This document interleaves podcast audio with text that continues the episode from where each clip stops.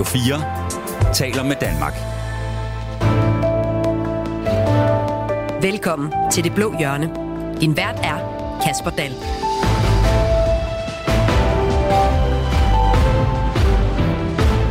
De varme hveder har måske fået et ekstra tyk lag smør i år, for i dag er det sandsynligvis sidste gang, vi kan holde fri på Store Bededag.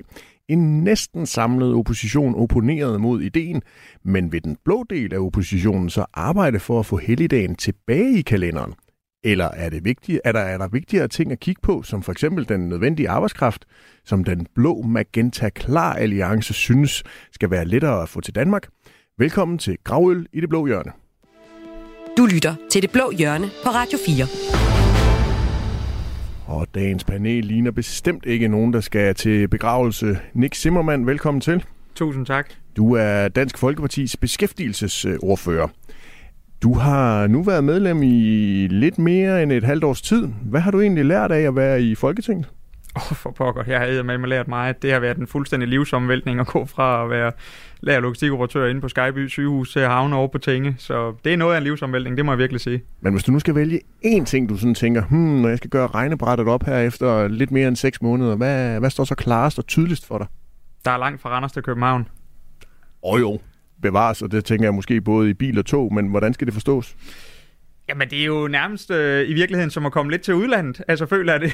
altså, i starten, der følte jeg mig jo lidt som en, som en turist, øh, må jeg nok indrømme, da jeg, da jeg ret rundt i København, og vi blev indlogeret, øh, fik jo de her medlemsboliger, der ligger inde midt i København, som når vi er derovre, så, så bor vi der. Øh, det, er meget, det har været en meget stor oplevelse at prøve at opleve hovedstaden på den måde indenfra, og også i virkeligheden hele det system, som Christiansborg jo faktisk er, hele Slottsholmen. Øh, det er rigtig spændende, og, og jeg prøver at kæmpe så meget, som jeg overhovedet kan for, for de mærkesager, som mit parti repræsenterer. Øh, men det er klart, det har været virkelig, det har været en livsomvæltning fuldstændig. Også velkommen til dig, Helle Bonnesen. Mange tak.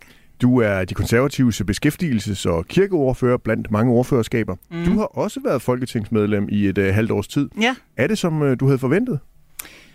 Øh, oh, altså, jeg synes, det er fantastisk. Jeg synes, det er utrolig berigende, og øh, man lærer så mange folk at kende på kryds og tværs, både af holdninger og politik, og det synes jeg er meget dynamisk. Jeg kan godt lide det. Jeg synes, det er en flot og god arbejdsplads at være på. Måske også på tværs af geografi, når nu du for eksempel lærer sådan en som Nick Zimmermann, der kommer helt fra det eksotiske helt Randers. Helt Randers, ja. Altså når Nick siger, at det er som at komme til udlandet, så kan det jo godt være, at han måske senere i programmet bliver nervøs for udenlandsk arbejdskraft. Det må vi jo se på. Det skal vi nemlig diskutere i dagens udgave af Det Blå Hjørne. Også velkommen til dig, Lars Bøje Mathisen. Tak for det. Du er jo nærmest indehaver af Danmarksrekorden for den korteste periode som formand for et politisk parti. Du nåede slet ikke at komme op på et halvt år som formand for øh, Nye Borgerlige. Nu er du blevet øh, løsgænger i øh, Folketinget. Øhm, det er snart to måneder siden, du blev løsgænger, og det er ikke meget, vi sådan har hørt fra dig, selvom du ellers har været ganske, ganske flittig på din øh, Facebook-side. Hvordan går du har det? Synes du ikke, det er meget, man hører fra dig? Du kan bare invitere mig noget mere. sidste, sidste gang, der aflyste de jo to gange på mig, så, så det er jo jeres skyld, I ikke hører mere til mig. Sådan er det, Lars Borg. Indimellem så kommer der jo nogen, som har et parti. Hvordan går det med dit parti? Jamen, jeg, det triller. Øh, nu har vi startet, og jeg har startet det her koncept, der hedder øh, Bøje på Borgen. Øh, og så er folkets talerør derinde, og vi kommer til at holde de politiske magthaver i ørerne der, derinde. Så det bliver rigtig godt, og øh, der er fuld gas på. Så nej, jeg, da, jeg sidder absolut ikke... Øh, jeg er da også inde i folketingssalen. Øh, det er ikke så tit, vi ser jer journalister sidde og, repre- og, og, og, og, og lave journalister på, hvad der foregår i folketingssalen, men vi er faktisk stadigvæk i folketingssalen. Jeg ved faktisk ikke, om Helle Bonnesen lagde mærke til det, men jeg var faktisk en tur forbi presselogen, da Helle Bonnesen stod på talerstolen i, i den her uge. Det gjorde jeg faktisk ikke, men jeg vil da jo sige, at der sidder der 10 journalister Hvad lavede du der, Kasper? Hvad lavede du der? Jeg var inde og høre politisk diskussion omkring øh, modregningen i øh, pensionen. Mm. Fedt. Det er også et vigtigt emne. Ja, det er det. La- ja. Lars Bøje, for tre uger siden, ja. så pippede du jo på din øh, Facebook-side, hvor du skrev, at det ikke er rocket science, men der er to muligheder. Du kunne forsøge at komme ind i et andet parti, skrev du, eller du kunne starte et nyt parti. Ja, det er ret logisk, ikke? Der var så ret hurtigt masser af dygtige kolleger, øh, journalistkolleger, der ringede rundt og spurgte nogle af de andre partier, og spurgte om du var velkommen i de øh, partier, de nu repræsenterede. Det var du ikke. Kan vi så ikke godt konkludere, at så må du være i gang med at lave et nyt parti? Du må, altså medierne, de har travlt med at konkludere alt muligt andet. Øh, og når jeg melder noget ud, så melder jeg noget ud, og så bliver det jo det, det i mit tempo og, og på min måde. Øh, jeg har altid været kendt for, at jeg gør det på ting på min måde. Det kommer jeg også til at gøre den her gang. Lars Bøge, snakkede du med nogle partier? Nej. det gør jeg ikke. Jeg så godt, at man havde spurgt SF, om jeg ikke skulle være med i SF, og, og Signe sagde, ah, det var, troede hun nok ikke lige, at det var der, jeg skulle ind. Men nej, jeg har ikke, jeg har ikke uh, ragt ud til, til et eneste parti, nej. Men, men Lars Bøje, hvordan går det så med at lave det der parti? Jamen, jeg har det godt. Øh, livet er herligt. Øh, og øh, der er masser af gode ting øh, på, på vej. Jeg har det godt. Og øh, jamen, jeg er knoklet for, for det mandat, som jeg, som jeg repræsenterer. Øh, jeg stiller spørgsmål til minister. Jeg øh, deltager i, i, i debatter. Øh, jeg er i Folketingssalen, og jeg stemmer. Jamen, jeg er fuld, fuld gang i, med, med det parlamentariske arbejde. Nu har jeg endelig fået mit kontor. Man skal huske på, at, at når det er sådan, at, at øh, så skifter man jo også plads sådan rent fysisk inde på Christiansborg. Øh, og det har lige taget lidt tid, inden, øh, inden de kunne finde nogle øh, kontorpladser til mig. Og øh, så lige nu, jeg, jeg betragter mig lidt som FN, for jeg skal sidde op imellem øh, moderaterne og radikale, så jeg er ligesom deres, øh, jeg, jeg sørger for, at de ikke går i totten på hinanden. Lars Bøje, det er et år siden Radio 4 sammen med Avisen Danmark lancerede øh, det blå hjørne. Dengang der havde vi en partiløs kandidat med, hun hed Inger Støjberg. Hende krydsforhørte vi jo også næsten hver fredag om, hvordan det var at starte et parti, så du slipper ikke så let. Lars Bøje, hvad skal dit parti hedde? Jamen det bliver da fint. Jeg kommer gerne igen på næste fredag, så kan vi snakke videre om det jo. Har du fundet nogle gode folk at lave sådan en parti med? Jeg har rigtig, rigtig mange gode folk rundt omkring mig. Øh, som jeg også skrev øh, på, på min Facebook-side, som jeg vil anbefale folk at gå ind og følge. Øh, der skrev jeg også, at der er mange øh, gode folk, der vil støtte. Der er ikke alle folk, som vil gøre det lige nu og hjælpe med mit arbejde. Øh, nogle gør det anonymt, fordi at det er desværre sådan i øh, dagens Danmark, at øh, hvis man arbejder for region, stat eller, eller noget andet, så frygter folk faktisk nogle gange at, at gå ud og offentligt og sige noget. Så jeg har gode folk, som, som arbejder anonymt for at grave en masse ting frem, som vi synes, der er danskerne skal have behov for at vide. Hvornår starter du indsamlingen af vælgererklæringer? Pah, jamen, jeg, prøver, jeg har jo ikke endnu sagt det, og du gør det ellers godt med det der, og det er godt forsøgt, Kasper, og jeg glæder mig til næste fredag, så kan vi snakke videre om, omkring det. Kommer der Æh, nyt fra dig på næste fredag? Mm, det ved jeg ikke, du kan da invitere mig ind, så kan vi se, om der gør. For god ordens skyld, så skal jeg lige huske at sige til lytterne, at vi har optaget det her program på forhånd, så politikerne kan få lov til at holde fri på den måske sidste store bededag. Det betyder også, at vi desværre ikke kan få jeres sms'er med i dette program. Men nu må vi hellere komme videre fra Lars Bøjes politiske fremtidsplaner og til dagens debatter. Radio 4 taler med Danmark. Om lidt bliver om lidt er det forbi. Fik du se det du ville? Fik du hørt din melodi? Forladt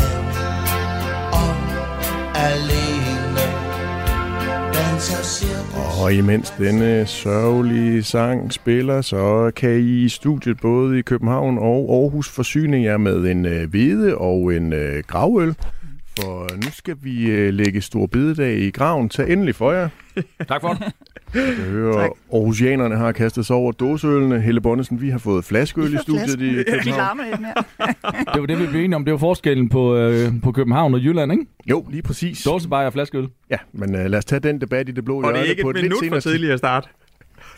Nick Zimmermann, hvordan skal du egentlig fejre, at det nok er sidste gang, vi holder fri her på Stor Bededag? Jeg skal faktisk til tillidsmandsmøde med Dansk Folkeparti, så jeg skal afsted med alle vores lokalformænd og hovedbestyrelse og folketingsgruppe og alting til Fyn. Så det er den måde, vi kommer til at fejre det på. Helle Bonnesen, hvordan skal du øh, fejre Stor Bededag? Jeg skal holde fri sammen med min familie og nyde den øh, fælles fridag, vi har jo nok for sidste gang. Øh, men allerede dagen for inden, der tager jeg lige lidt øh, forskud på glæderne, og så går jeg og min vælgerforening på gaden og deler nogle veder ud, for så folk kan få den sidste ved. Du er jo også kirkeordfører. Ja, det er. Og det har jo været meget vigtigt for de konservative, at det her med, at det var en, en helligdag, der var bundet op på øh, kirken. Mm. Skal du i kirke? Det har jeg ikke besluttet mig for endnu. Jeg har fri den dag. Jeg kunne sagtens finde på det. Men altså, det har jo været utroligt, at øh, lige præcis Stor Bededag, det har på forunderligste vis øh, kombineret mine to ordførerskaber, beskæftigelsesområdet og kirkeområdet. Det havde jeg jo aldrig nogensinde troet, da jeg startede for et halvt år siden. Skål, Lars Bøje Mathisen. Skål!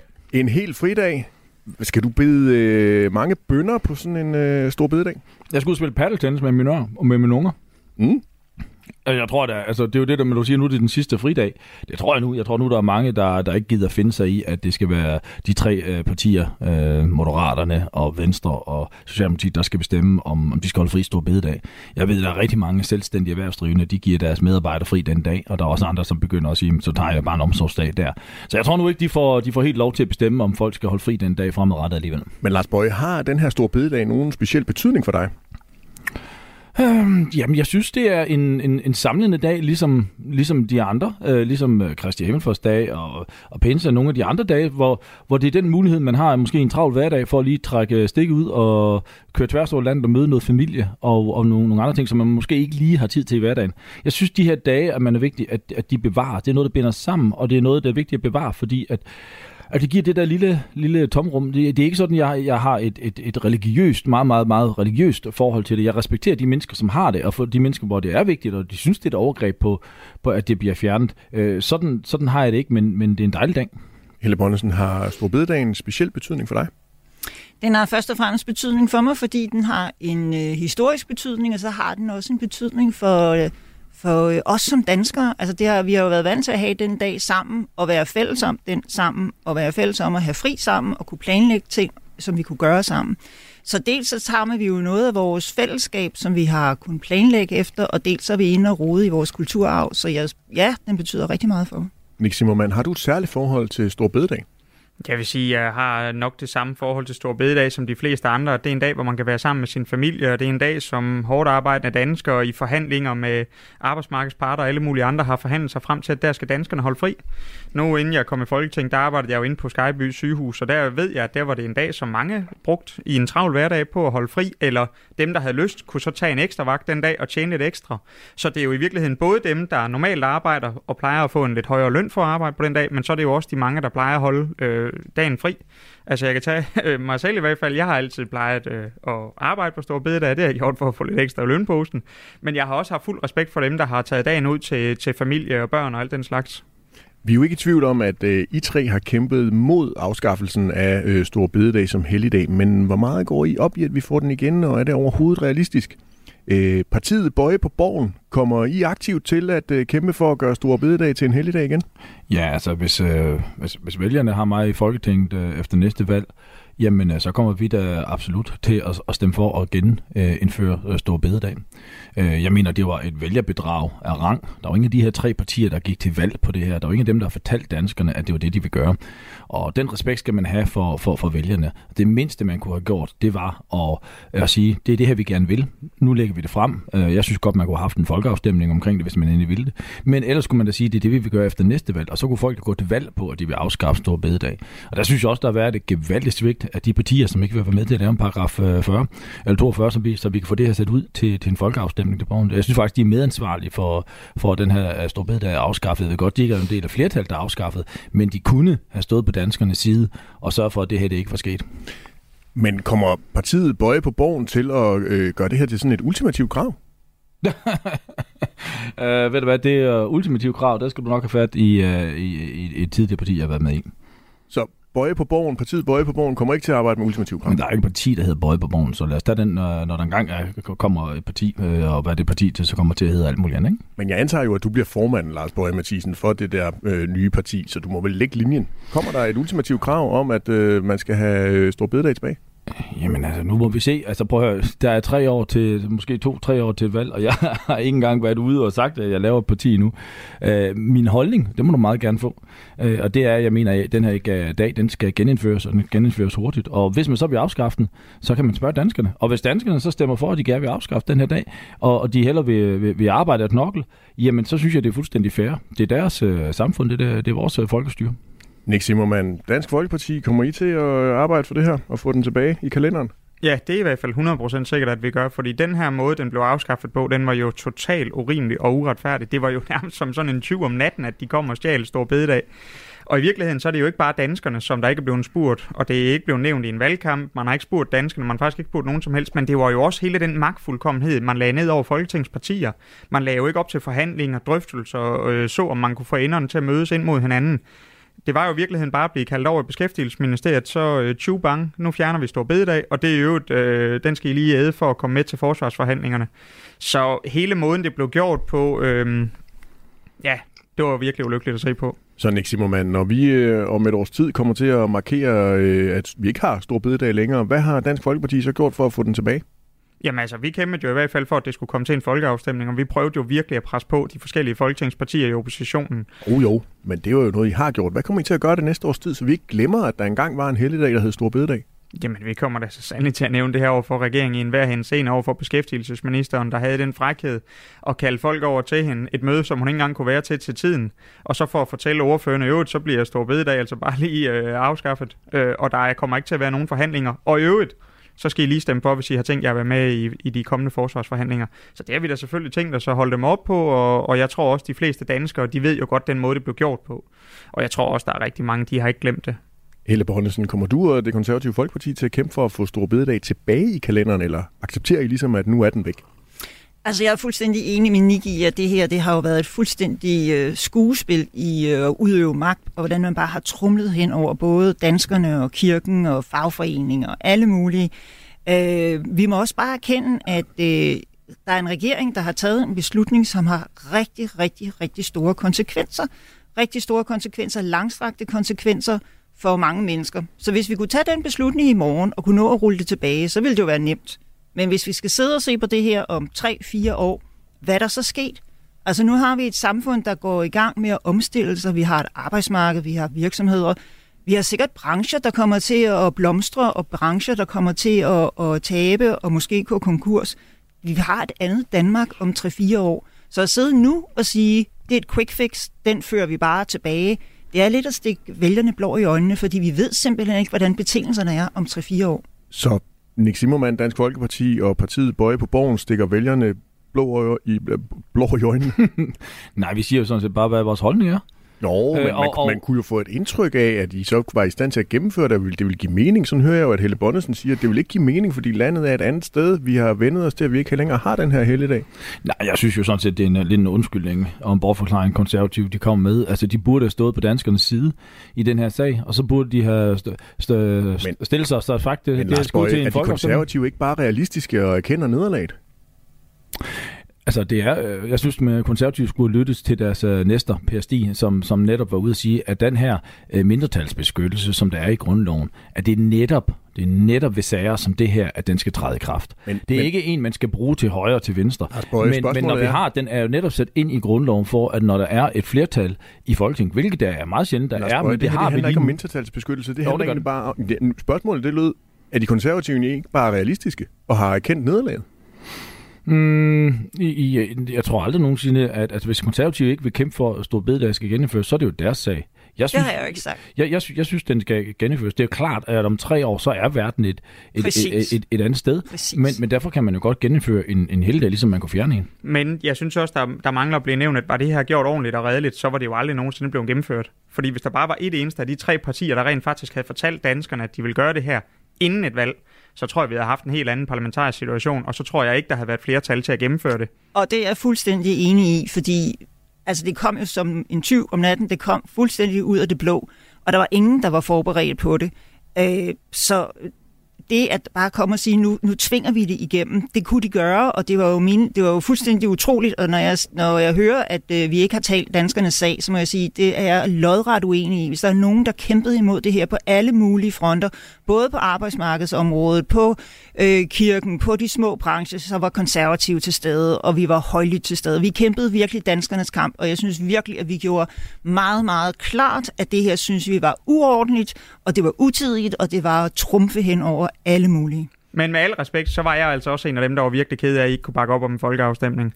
Øh, konservative kunne ikke bakke op om det, LA kunne ikke bakke op om det, men også et parti som SF, øh, nu ved jeg godt, vi er i det blå hjørne, men tænk engang SF, der er fostret af arbejderbevægelsen, at de ikke kunne støtte og sende det her spørgsmål ud til danskerne. Men jeg må, jeg må altså sige, jeg var virkelig skuffet over konservative, jeg var virkelig skuffet over LA, at de ikke kunne bakke op om en folkeafstemning. For så var det jo rent faktisk lykkes. Så havde danskerne jo netop blevet spurgt.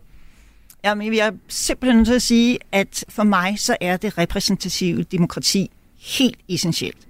Altså, vi har haft et folketingsvalg, der kom en flertalsregering ud af det, Danskerne har valgt den regering. Danskerne må stå til mål med, at nu er det de beslutninger, der bliver taget. Og hvis vi så går ind og roder ved demokratiet, når vi kan lide det, og demokratiet, når vi ikke kan lide det, så er vi altså på afmarsch. Så du mener altså, at paragraf 42 i grundloven skal afskaffes? Så Nej, ikke jeg mener ikke, den skal afskaffes, men jeg mener, at hvis vi bare går ind og bruger den efter for godt befindende, så kommer det her til et andet præcedens. Mm. Og et demokrati og en regering vil altid skulle stå for at træffe nogle ube- upopulære og nogle ubehagelige beslutninger.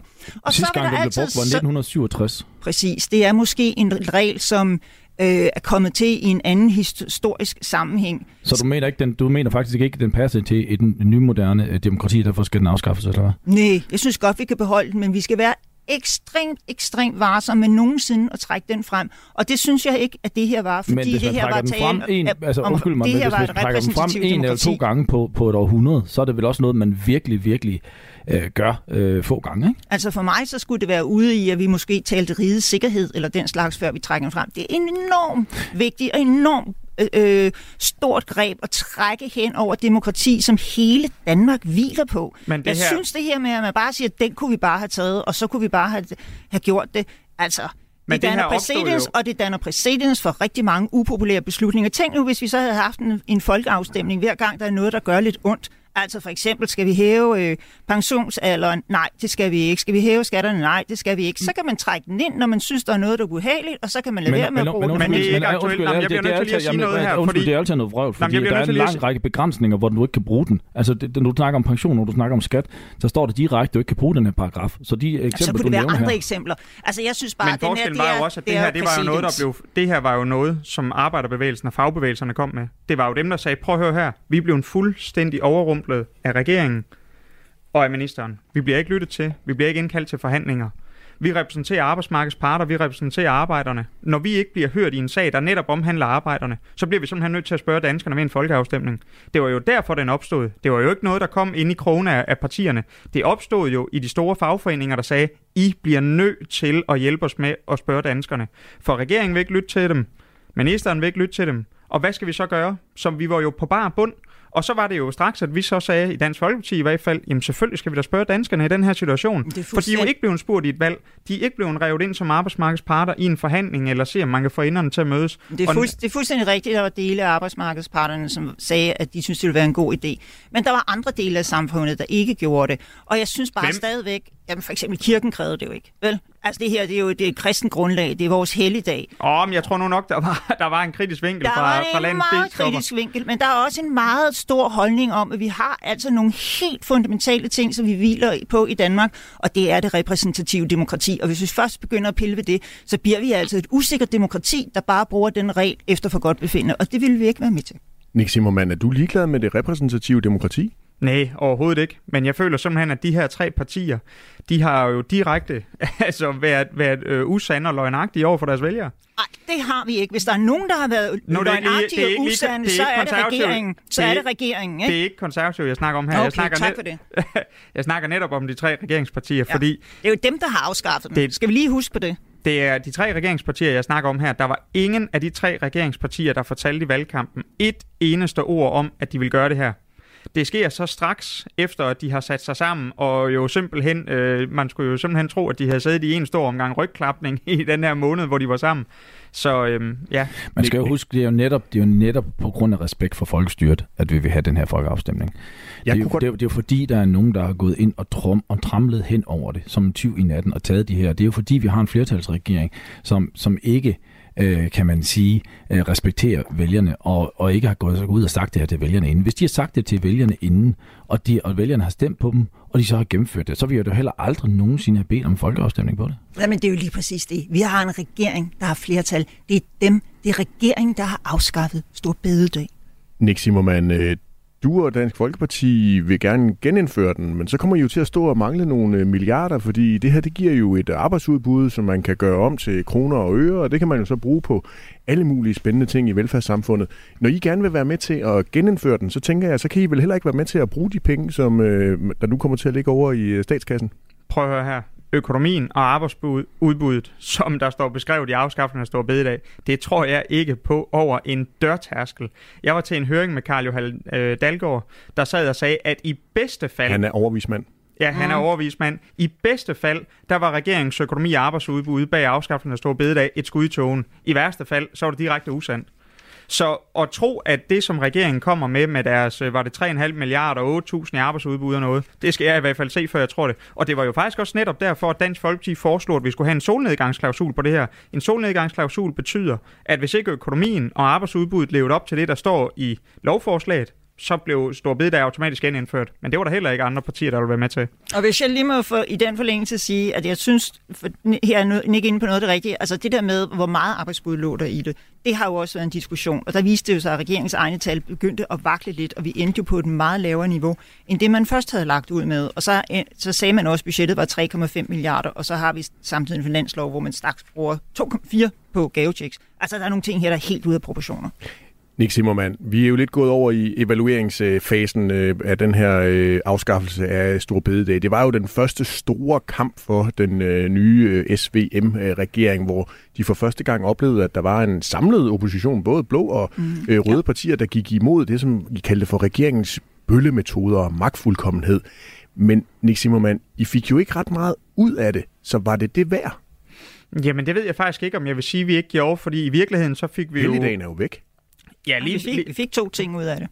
Altså, man kan sige, at vi, vi fik jo i hvert fald øh, etableret et form for samarbejde på tværs af partier og blokke i virkeligheden i forhold til en samlet opposition. Det synes jeg sådan set, vi fik ud af det. Så er det klart, at der var nogen, der ville gå længere end andre i forhold til at sende det til en folkeafstemning. Men vi fik øh, sat en samlet front og vist, at vi vil ikke finde os i som folketingsparti at blive behandlet på den her måde. Det tror jeg stod klart for enhver i regeringen, at i fremtiden, der vil vi simpelthen ikke finde os i den her behandling. Helle Bonnesen, hvilke to ting sagde du, at, at I havde lært? Jamen, jeg synes, at øh, øh, det er rigtigt, at vi fik det her gode samarbejde ud af det, som måske ikke er en selvfølge i Folketinget. Nu er jeg jo nyvalgt, så jeg ved det ikke for tidligere, men i hvert fald, hvad jeg kunne forestille mig. Et godt samarbejde på tværs af hele oppositionen.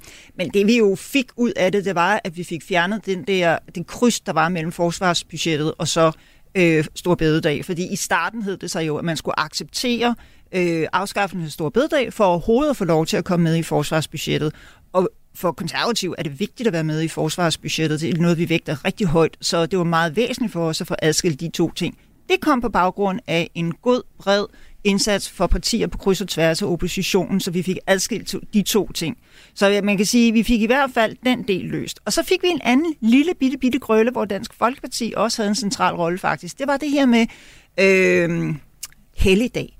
Altså vi står i et samfund, hvor vi rigtig gerne vil vise, at vi hviler på et kristent samfund, men man var jo parat til at skrive ordet helligdag ud af lukkeloven, og det kan virke latterligt, at det bare er et lille ord. Men det er de der små ting, der gør, at øh, vi er et kristent samfund. Vi vil gerne sige, at når vi har en fridag, en helligdag, så er det en fridag, og så rent grammatisk, rent retorisk, så fik vi lov til at holde det. Det er en lille bitte, bitte ting, men altså, vi fik da noget ud af det samarbejde. Der hjalp Hette Bollesen, der lige mm. øh, Nick Zimmermann med ja. at få en lille ekstra pind på resultatet. Ja, ja, men jeg var meget... Det, der var, det var en rigtig god idé, som vi også havde øh, snakket om, og det, øh, jeg var glad for, at den lykkedes, og vi fik det gennemført. Lars Bøje Mathisen, øh, set fra din stol nede på bagerste løsgængerrække i Folketinget, hvad har oppositionen så lært af den her proces? Mm, de har fået absolut intet ud af det. Altså, Øh, det er sådan, at vi har en flertalsregering, og oppositionen får kun lige præcis, hvad flertalsregeringen kan bruge oppositionen til. Og, og alt, hvad man får, om det så er finanslov, om det er i andre lov, eller alt muligt andet, medmindre det er forlisbelagt, og de rent faktisk har tænkt sig at leve op til det forlig, jamen så er det kun noget, som kan, kan gavne af regeringen, når de går med. Sådan er virkeligheden, og så kan jeg da godt forstå, at jeg har fuld respekt for, at man har behov for, når man så går med i noget, man skal ud og forsvare det, dit datten. Men faktum er, at indtil til der kommer et andet parlamentarisk flertal, så får man de krummer, som regeringen giver. Så har det ligefrem svækket oppositionen i dine øjne? Nej, det har ikke nogen betydning. Altså alle oppositionspartier er i nøjagtig samme båd i, i den her periode. De har absolut ingen parlamentarisk betydning, og folk, der tror det andet, det er, det så stikker de blå i øjnene på vælgerne. Helle Bonnesen, det har ingen betydning, hvad I render rundt og laver, siger Lars Bøge Mathisen. Nej, jeg synes nu, hvis vi for eksempel tager det her gode samarbejde, der blev etableret ved Stor Bededag, det har vi jo taget videre til for eksempel øh, uddannelsesområdet, hvor der også er en række partier, der er gået sammen om at øh, øh, komme med et modforslag til regeringsforslag, og det er, jo, det er jo til forhandling, og det er jo i debat, så der pågår der en god debat, der er kommet ud af netop endnu et initiativ for oppositionen. Så jeg synes godt, at man kan sige, at det oppositionssamarbejde, der er skabt på tværs af salen, i hvert fald kan prøve at påvirke så godt vi kan, og øh, det bliver spændende at se, hvor vi lander med det uddannelsesudspil. Nick Zimmermann, det er fuldstændig ligegyldigt, hvad I render rundt og laver, siger Lars øh, Bøge Mathisen i oppositionen. Ah, det var ikke det, det, var ikke det jeg sagde. Jeg sagde, jeg sagde, jeg sagde noget rent parlamentarisk, men når man skal finde mandaterne, så er det fuldstændig ligegyldigt. Selvfølgelig, selvfølgelig siger Lars Bøge det, og al respekt for det. Men det er klart, at, at Dansk Folkeparti har kæmpe stor indflydelse i rigtig mange ting på Christiansborg lige nu. Altså, jeg sidder med i en masse forlig på transportområdet, på beskæftigelsesområdet, på erhvervsområdet, alle mulige andre ting. Og så vil jeg også sige, at nogle af de forhandlinger, som jeg i hvert fald har været i med regeringen, der har det også kunne lade sig gøre at rykke på nogle forskellige ting. Men det er jo klart, at vi har jo en helt ny parlamentarisk situation, end vi har haft i rigtig mange år. Vi har en flertalsregering, øhm, og man må sige, de gange, hvor de har valgt at bare at, at, at trumfe ind over os alle sammen, jamen der er, det jo, der er det jo desværre lykkes dem. Men andre gange, der vil jeg sige, at der har det da også lykkes mig i hvert fald i forhandlinger, eksempelvis senest i arbejdsmiljø, at få noget ind omkring asbest, og få noget ind omkring ID-kort, øh, og så videre, så videre. Så jeg synes også, det handler også om, hvad man selv byder ind med i, i rigtig mange tilfælde. Men det er jo klart, det er også en vægtning, regeringen hele tiden skal lave. Fordi hvis den aldrig tager folk med ind over, så vil den også hele tiden få at vide, at den er magtfuldkommen. Det vil sige, at Mhm. den vælger nogle, ude, nogle punkter, hvor den så siger, nu drager vi dem lige ind. Det kan vi sagtens tåle at give dem noget her. Det betyder ikke noget for os, og så gør de det. Lars Bøje Mathisen, sidder du ikke bare nede på bagerste række og er sur over, at du ikke bliver inviteret med i de her alliancer på kryds og tværs? Nej, absolut. Jeg er bare fri til at sige, hvordan tingene de hænger sammen. Og den rolle, den påtager du da gerne, i stedet for at få indflydelse? Jamen, alle ved jo, hvordan det hænger sammen nu. Altså, det er, jo, det er jo ikke en hemmelighed, at der er en flertalsregering. Og det er jo ikke en hemmelighed, at øh, oppositionspartierne får kun lige, hvis de ikke er medlem af, øh, hvis de ikke er med i forlig, så får de kun lige præcis, hvad regeringen synes, de skal have.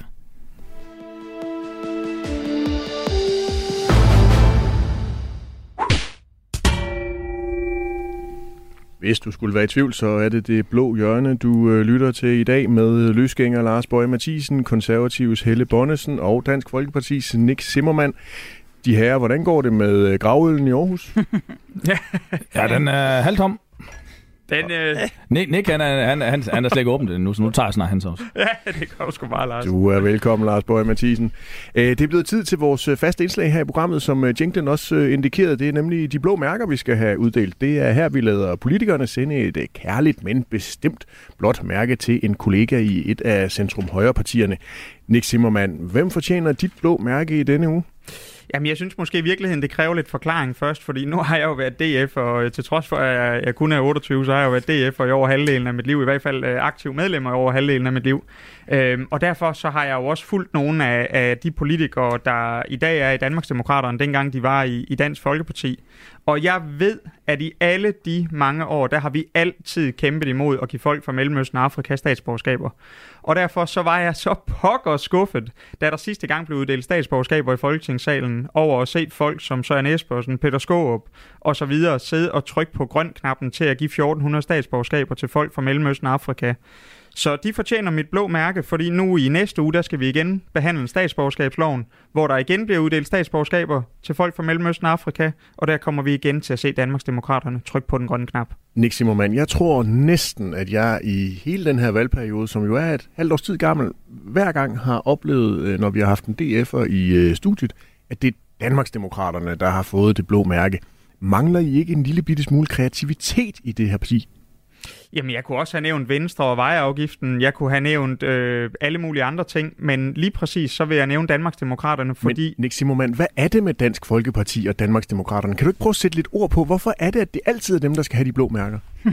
Jamen, jeg tror måske, at det er i virkeligheden, fordi der ligger en, en meget stor forundring og skuffelse over, at folk, der engang kæmpede imod at give folk fra Mellemøsten og Afrika statsborgerskaber, de nu lige pludselig får øjnene op for, at det synes de er en bravende god idé.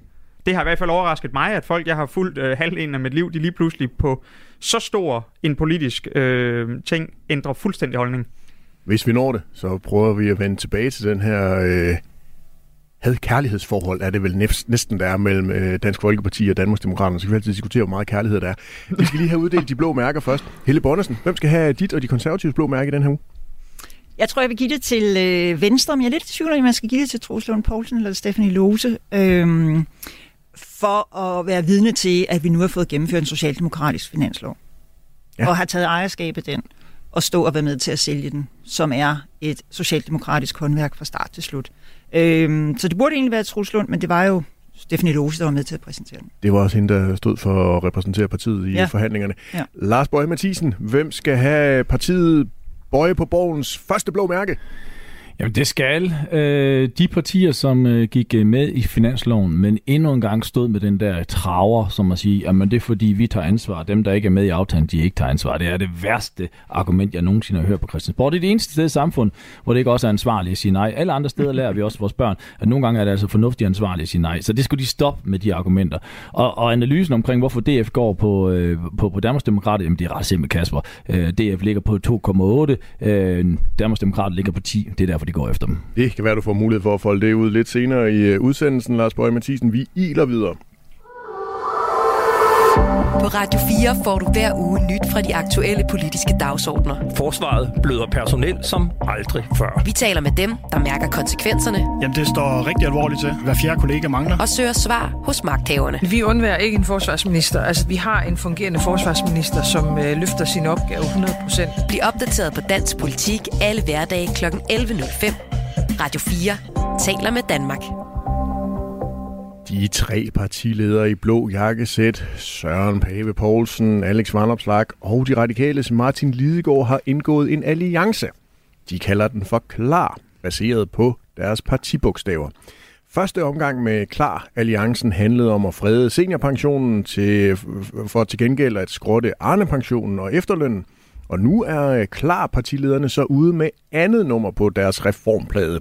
I børsen der proklamerede de, at øh, de vil have en ny tilgang til international arbejdskraft i dansk politik. Og jeg citerer, for vi har ikke råd til andet, mener de. Lige til en start.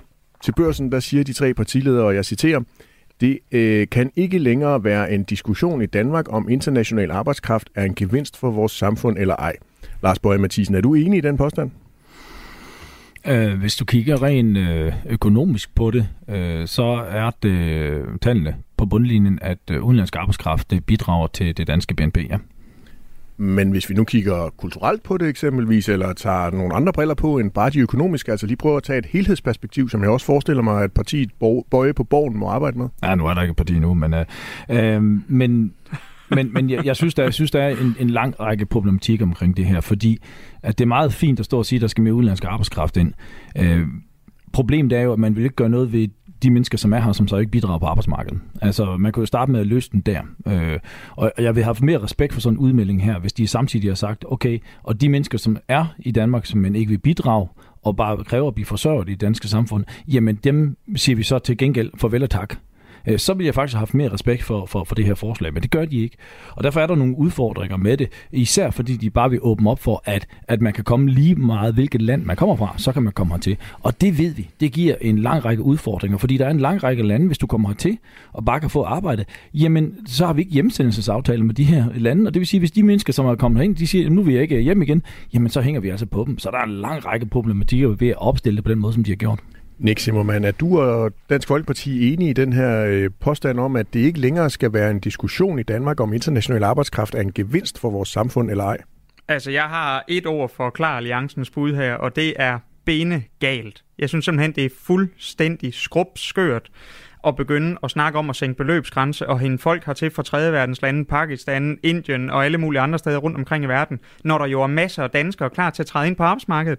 Vi kan starte med at tage hele senior- og ældreområdet. Der står masser, der er klar til at træde ind på arbejdsmarkedet, hvis det var, at man i virkeligheden kunne, kunne rette arbejdsmarkedet lidt til.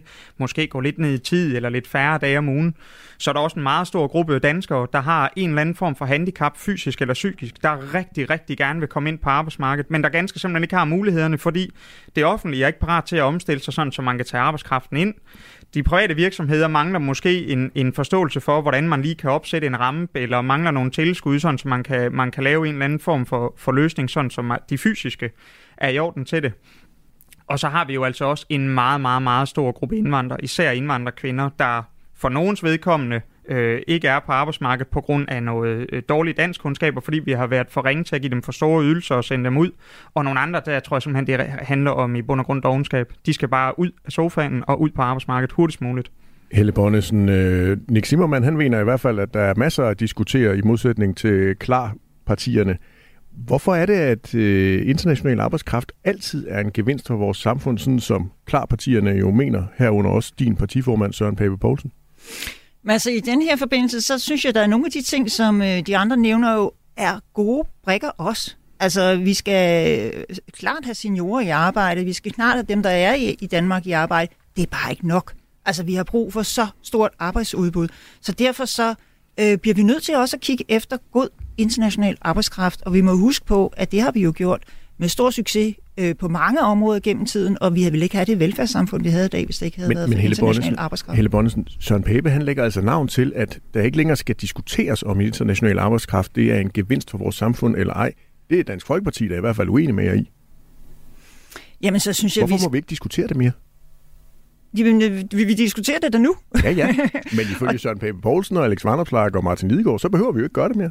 Fordi det er jo en gevinst. Jamen, det, altså, vi, har et, vi har et erhvervsliv, der står og skriger efter dem. Vi har et, et Danmark, der ikke hænger sammen arbejdsmæssigt. Vi har brug for alle arbejdskraft, vi overhovedet kan få på arbejdsbuddet, også den internationale.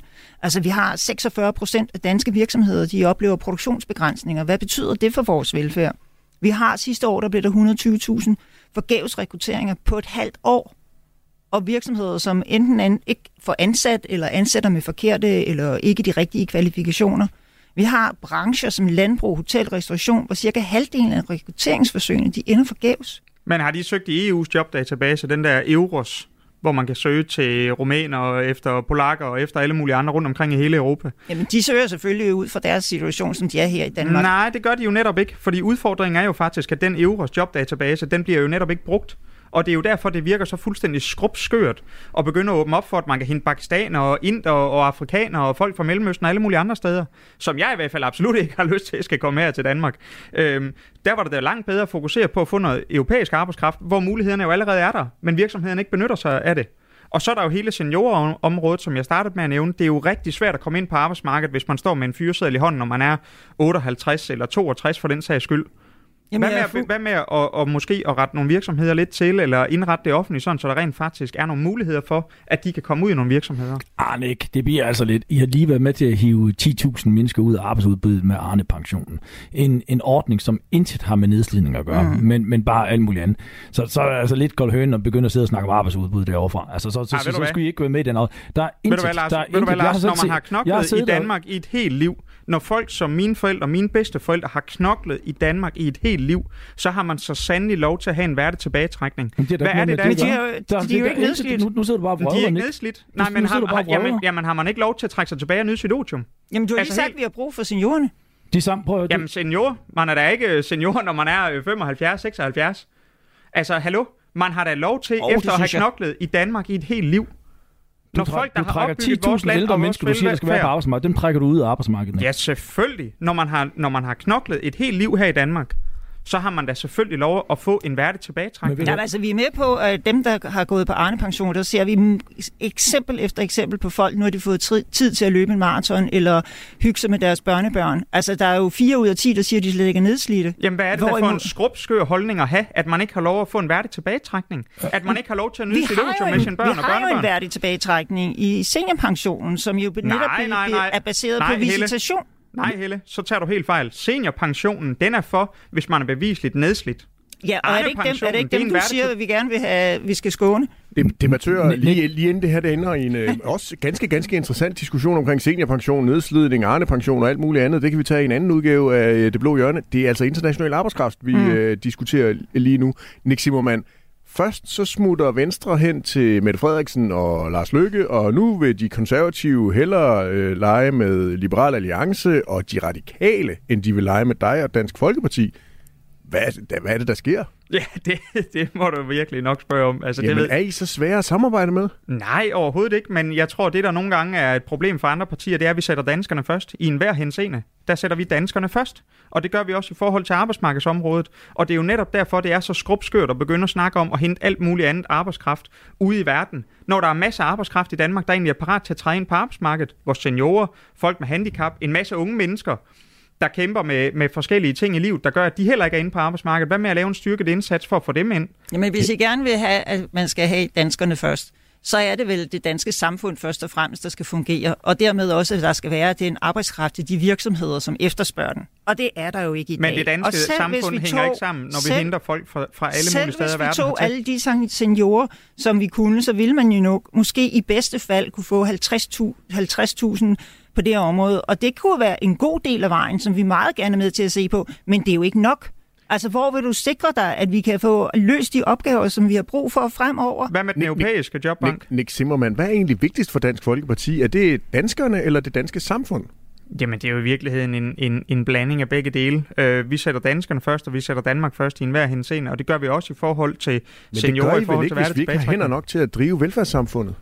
Jamen, det er da en skrubt skør diskussion. Der er masser af danskere klar til at træde ind på arbejdsmarkedet. Der er også hele den unge gruppe, der kæmper med sociale, psykiske, øh, narkotikamisbrug, og hvad ved jeg. Hvad med Men- at lave en styrket Nick indsats Sim- for, at de Nick kommer ind på arbejdsmarkedet? Vi, Nick Zimmermann, fordelen med international arbejdskraft er vel, at de egentlig bare skal have en godkendelse, og så er de klar til at gå ind på arbejdsmarkedet og løfte nogle af de konkrete opgaver, vi mangler hænder til på nuværende tidspunkt. Og når Det er- er slut, så er det væk. Nej, det er det, Det jo er netop jo ikke. Det er der jo ikke øh, i forhold til den her gruppe, som øh, det tager noget længere tid at få ind på arbejdsmarkedet. Prøv at høre her, lad mig, sige det, lad mig sige det sådan her. Jeg elsker Danmark. Jeg holder af danskerne.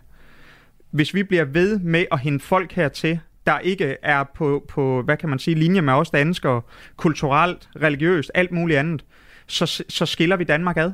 Vi bliver nødt til at passe på Danmark først og fremmest. Og hvis der virkelig er nogen, der tror, at det er nødvendigt at hente folk hertil fra alle mulige steder rundt i verden for at passe på Danmark, så tager de fejl. Der er masser af danskere, der er klar til at træde ind på arbejdsmarkedsområdet, hvis man er klar til at lave nogle justeringer på arbejdsmarkedet. Og derudover, så er der altså den europæiske jobbank, Ja, altså, jeg vil lige gå ind her, fordi at, altså, jeg synes, begge lejre lidt har fejl i den her, fordi at der, jamen, jamen, det er bare det, fordi at der, at der er allerede nu øh, 300.000 udlændinge på det danske arbejdsmarked. Mm. Så forestillingen om, der ikke er udlændinge på det danske arbejdsmarked, 10 procent af den danske arbejdsstyrke, det, det er udlændinge. Så, så det der med, at uh, vi skal ikke have udlændinge på arbejdsmarkedet, altså jeg er ked af at sige, det har vi. Vi har en masse af dem, øh, og de løser en, en lang række øh, gode opgaver. Vi kommer også til i fremtiden at have brug for udenlandsk arbejdskraft. Det, han- det, det handler om, det handler om at få den rigtige udenlandske arbejdskraft, og det handler om at få dem ind under nogle betingelser, så man er sikker på, at når de er her, så arbejder de, så bidrager de, og når de så ikke skal arbejde mere, jamen så rejser de hjem igen. Det har været et grundlæggende problem med den indvandring, den asylpolitik, og også nogle udfordringer med den udenlandske arbejdskraft, der kommer hertil. På den anden side, så synes jeg altså også konservativt, de, når de hopper i den her øh, grøft, så fuldstændig så negligerer de, at vi har en lang række udfordringer med mennesker, som kommer fra bestemte områder i verden. Og hvis du får folk til herfra, fra nogle af de lande, hvor vi får meget asyl for, så kan de bare lige præcis sige, jamen øh, jeg vil ikke rejse hjem igen. Og så hænger vi på de her mennesker, så også på overførselsindkomster, øh, fordi de skal have ret til at have et liv øh, baseret på øh, betaling fra de danske skatteborgere. Så jeg synes faktisk, at, at man, man burde sætte sig ned og så finde en rationel løsning på det her i stedet for. Og husk nu lige, at dem, der kommer hertil på, på den sænkede beløbsgrænse, de kan jo altså tage en ægtefælle med eksempelvis. Lad os lige øh, øh, vente med beløbsgrænsen, fordi det har jeg lige en række spørgsmål til omkring øh, lidt senere. Jeg kunne lige, lige få rundet Klar Alliancen øh, færdig, fordi Helle Bonnesen, mm-hmm. kan du ikke lige forklare mig og lytterne, og muligvis også Nick Zimmermann og Lars Bøje, hvorfor det er, at det radikale Venstre lige pludselig er bedre at samarbejde med, end for eksempel Dansk Folkeparti og Lars Bøje, som jo øjensynligt ikke er inviteret med i den her Klar Alliance? Jamen altså, vi vil da rigtig gerne samarbejde med både Lars Bøje og med øh, Dansk Folkeparti omkring seniorerne, som de nævner. Det er en anden god, stor gruppe, som vi kan tage fat på. Oh, Denne her gruppe, den hedder bare uden international arbejdskraft. Og det er jo det, som vi fokuserer på her. Og der har vi altså det udgangspunkt, at vi vil gerne lytte til de danske virksomheder, som er i knæ. Vi vil gerne lytte til, øh, eller vise til virksomhederne den tillid, og så har vi nødt til at adskille den her meget hårde udlændingedebat fra debatten om arbejdskraft, som virksomhederne eftersøger. Vi har, jo alle, vi har jo allerede en ordning, den giver os bare en masse knups i øjeblikket, og en del af udspillet er jo også, at vi skal sørge for, at de her knups bliver, taget, bliver ryddet af vejen. Altså, at vi får en kortere sagsbehandling, for eksempel, eller at vi afskaffer kravet om et dansk bankkonto, så den pågældende medarbejder kan komme hurtigere i arbejde. Eller når der er en, en medarbejder, der er i landet, og allerede har fået et job, og så skal flytte til et andet job i samme virksomhed, så er det tilbage til start. Det giver jo ikke mening. Det er jo byråkrati, tab af talent, tab af arbejdskraft, og, en, u- og det er en stor, stor bekymring hos er øh, virksomhederne. Nej, det er det ikke. Jo, det er det. Lars Bøje Mathisen, jeg skal lige høre, øh, kunne øh, Bøje på borgen godt tænke sig at være med i den her reformalliance? Det kommer an på, om de begynder at have rationelle løsninger. Altså, altså hvis man kun hele tiden vil snakke om det, som er, der er rart, øh, og ikke øh, hvad der er nødvendigt så. Altså, jeg synes, jeg vil har have fuld respekt for det her udspil, hvis man samtidig har sagt et krav for at sige, jamen, når vi så får langt flere udlændinger til, hvad gør det så det? Nogle af de jobs, de kommer til, der kommer de til at presse andre udlændinge ud, som vi har i Danmark, som bor her, og de kommer så til at skulle blive forsørget med overførselsindkomster i Danmark, og det snakker man jo ikke om i den her sag. Så jeg synes, jeg synes, hvis man skal tage seriøst med de her udspil, så bliver man nødt til også at tale om det, som ikke er rart at tale om, og det, der er den anden side af medaljen, og det gør man ikke her. Men altså, der, der vælger vi simpelthen at have en tillid til det danske erhvervsliv, til de danske arbejdspladser, til dem, der driver en virksomhed hver evig eneste dag, som har behov for den her arbejdskraft, og som ikke kan få den med alle de eksempler, jeg nævnte før. Så det der med at, på forhånd at, at hvad hedder det, dunke arbejdskraft eller virksomheder i hovedet og sige, at det kommer ikke til at ske. Jeg, jeg, det jeg, synes jeg, jeg, jeg, jeg, har er ikke nævnt, uklædeligt. jeg har ikke nævnt arbejdsgiverne. Jeg, jeg har nævnt, at I ikke tager ansvar for, at, det, at hvis, vi, hvis vi får flere udlændinge ud på overførselsindkomster, som så skal finansieres af danske skatteborgere. Den her Ja, klar... men det, er jo, det, er jo, det går jo bare stik imod alt, hvad der sker i øjeblikket. Altså sidste år, der havde vi jo 180.000 øh, i beskæftigelse, som, som var af anden etnisk øh, herkomst. Og det var rekord. Altså det, vi får jo udlændinge i arbejde, og selvfølgelig skal Ej. vi have endnu flere. Det gør vi da overhovedet ikke. Vi Prøv har- at tage vi- ud i ghettoområderne og vi- se, hvor mange der ligger og dogner den af Vi lang. havde rekord antal sidste år. Der er Ah, noget stadigvæk pjat. Det er ikke et plat, det er 180.000 mennesker, er og mange af, dem, mange af dem var netop, øh, netop kvinder, og det var netop servicefag. Så der sker nogle ting, der er gode, men der er stadigvæk opgaver andre steder, det erkender Det- vi da. Men dermed så sige, at fordi der er nogle opgaver de andre steder, så kan vi overhovedet ikke forholde os til, at vi har nogle virksomheder, der mangler arbejdskraft. Den her Klar Alliance, de har nogle forskellige principper, og de skriver i deres kronik i børsen, at det første princip er, at vi som udgangspunkt byder alle velkomne på det danske arbejdsmarked, der kan forsørge sig selv på et vist niveau, ikke har begået kriminalitet og overholder danske regler og overenskomster. Og noget af det, som Klar Alliancen også foreslår, det er, at man sætter den her øhm, øh, beløbsgrænse ned fra 465.000 kroner i årlig indtægt, for at man kan komme ind som øh, international øh, arbejder til Danmark, at det beløb det skal sættes ned til 360.000 kroner. Det giver en månedsløn på 30.000 kroner om øh, ja, måneden. Nick Zimmermann, 30.000 kroner om måneden, det er jo alligevel en ganske pæn øh, hyre, man skal kunne øh, hive hjem. Er I ikke med på det i Dansk Folkeparti? Nej, det er vi det med godt nok ikke. Det er 100% sikkert. Det er vi absolut ikke med på. Og de 30.000, der skal du jo lige huske, at kost og logi kan altså også gå med i de penge. Og jeg synes også, det er vigtigt at nævne, at kommer man hertil på den sænkede beløbsgrænse, så kan man jo altså tage ægtefælden og børn med. Og hvem skal betale for dem? Ja, det er igen danskerne, der skal betale for dem. At øh, konen eller manden kan gå på en overførselsindkomst, og ungerne de skal sendes i en dansk skole. Alt sammen betalt af danskerne. Men der tager du altså fejl, Nick, fordi netop præcis sådan noget som husleje bliver ikke en del af det beløb. Nej, men kost og logi i forhold til, hvis øh, det indgår i arbejdspladsen, Det- der kan det indgå i lønnen. Det bliver ikke en del af det beløb, der skal vurderes på. Men Nick Zimmermann, Peter Halkær, han er arbejdsmarkedschef i Dansk Erhverv. Han siger ja tak til forslaget om en øh, beløbsgrænse på de 360.000 kroner om året, altså 30.000 kroner om måneden. Nick Zimmermann, skal I ikke lytte lidt til dem, der sådan repræsenterer dansk erhvervsliv og sørge for, at vi kan få øh, gang i, i væksten og holde øh, dansk økonomi på rette spor med noget international arbejdskraft? Det, der er det vigtigste, det er at passe på Danmark og passe på danskerne. Og det gør vi ved at sætte danskerne først, også i forhold til arbejdsmarkedet. Og tro, at vi skal begynde at hente folk hertil fra alle mulige steder i verden, når først og fremmest vi har en masse i Danmark, der kan træne på arbejdsmarkedet. Og dernæst, at der er EU's jobbank, som jo ikke bliver benyttet af de her virksomheder. Så er det da bare at gå i gang med det. Lars Bøge, du griner, hvorfor? Ja, men altså, det, fordi det er jo ikke beløbsgrænsen, om det er det ene eller det andet, der er det afgørende. Jo, det er det absolut. Det, det, det, har, det har meget, meget, meget lille betydning. Det, det, der har, det, der har betydning, det er, hvor kommer de her mennesker fra? Hvad er det for nogle stillinger, de skal ind i? Altså, altså jeg kan godt lide forestillingen om, vi kan bare tage folk fra det danske arbejdsmarked, eller det europæiske arbejdsmarked. Men prøv at høre, det, de, dem, der er arbejdsløse i de europæiske lande, det er mennesker, der har nøjagtigt de samme problemer og udfordringer, som de arbejdsløse, de har i Danmark. Det er ikke nogle mennesker, som bare træder ind i en højspecialiseret ingeniørstilling, som, som i, i en, en kort projektlederstilling. Hvem eller arbejder andet. som højspecialiseret Så- så- ingeniør for 30.000 om måneden? Nej, nej, men det er bare en grænse, der er der på det. Så, så, Jo, jo, så, men som, du siger, at det er en højspecialiseret... grænse, grænsen har ingen betydning. Det, der har Jo, betydning, det har den der absolut, grænsen- fordi at det er øh, alle mulige folk, der, der øh, rundt omkring fra tredje verdens lande, der vil rejse til Danmark for at arbejde for 30.000. Det er da ikke en eller anden højt specialiseret, det- specialiseret nej, nej, ingeniør, der vil det. det, det beløbsgrænsen har ikke betydning. Det, der har betydning, det er for, hvorfra og tillader vi, at de her mennesker, de kan komme fra. Det er det, der har en betydning. Vi har ikke Ja, det udfordringer. betyder så vi sandelig også har, noget. ikke, vi har ikke udfordringer med udenlandsk arbejdskraft for en lang række lande. De kommer hertil, de arbejder godt, de bidrager, og så rejser de hjem igen.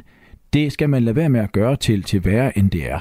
Så har vi en kæmpe udfordring for folk, der kommer især fra MENAP-landene. Og det, det her forslag det gør, det åbner jo op for, at der kan sidde nogen ude i Gellerup eller noget andet, og så kan de få deres fætter op og øh, ansætte dem. Så kan de være ansat en kort periode, og så kan de, fordi der ikke er en hjemsendelsesaftale med det land, så kan de blive i den, og så kan de kræve asyl her. Og vi har ikke en hjemsendelsesaftale med dem. Så det her, det er et kæmpe, og det er faktisk et ret farligt forslag, hvis det bliver stemt igennem, hvis man bare blindt vil åbne op for alle lande. Helle Bonnesen, er I øh, leverandør i et farligt forslag, som Lars Bøge Mathisen han siger, fordi I ligesom ikke har den her del, der handler om integrationen med i, øh, i jeres udspil? Vores udspil handler om arbejdskraft. Vores udspil handler om, at jo, vi har overser, arbejdspladserne overser besat. I så, ja, overser I så den del, der handler om at få øh, den udenlandske arbejdskraft integreret i det danske samfund? Det her, det er jo folk, der er på øh, tidsbegrænsning. Så det er et spørgsmål om, at erhvervslivet har brug for de her folk lige nu. Vi har nogle opgaver, nogle kæmpe opgaver foran os, ikke mindst i plejehjem, øh, hele ældresektoren. Hvis ikke vi får hjælp, så kan vi, kan vi ikke blive ved med at sige, at vi har det sunde danske samfund. Så begynder det lige så stille at erodere. Og det vil vi simpelthen ikke sidde bare og afvente og kigge på. Vi er nødt til at gøre noget, ja. og det er det her forslag et eksempel på, at man kan. Vi når ikke mere i det blå hjørne i øh, dag. Fik du ikke lyttet med fra start, så kan du selvfølgelig finde det som podcast i Radio 4's app. Tusind tak til dagens gæster, Helle Bonnesen fra det konservative Folkeparti, Nick Zimmermann fra Dansk Folkeparti og Lars Bøje Mathisen fra et indtil videre navnløst parti, som jeg har tilladt mig at kalde for Bøje på Borgen. Programmet er lavet i samarbejde med Avisen Danmark, hvor jeg, Kasper Dahl, til daglig er politisk redaktør. Kan du ikke få nok af politik, så kan du finde Radio 4's andre politiske programmer i Radio 4-appen eller alle hverdage live her på kanalen mellem 11 og 12. Tusind tak, fordi du lyttede med, og rigtig god bededagsferie. Du har lyttet til en podcast fra Radio 4. Find flere episoder i vores app, eller der, hvor du lytter til podcast. Radio 4 taler med Danmark.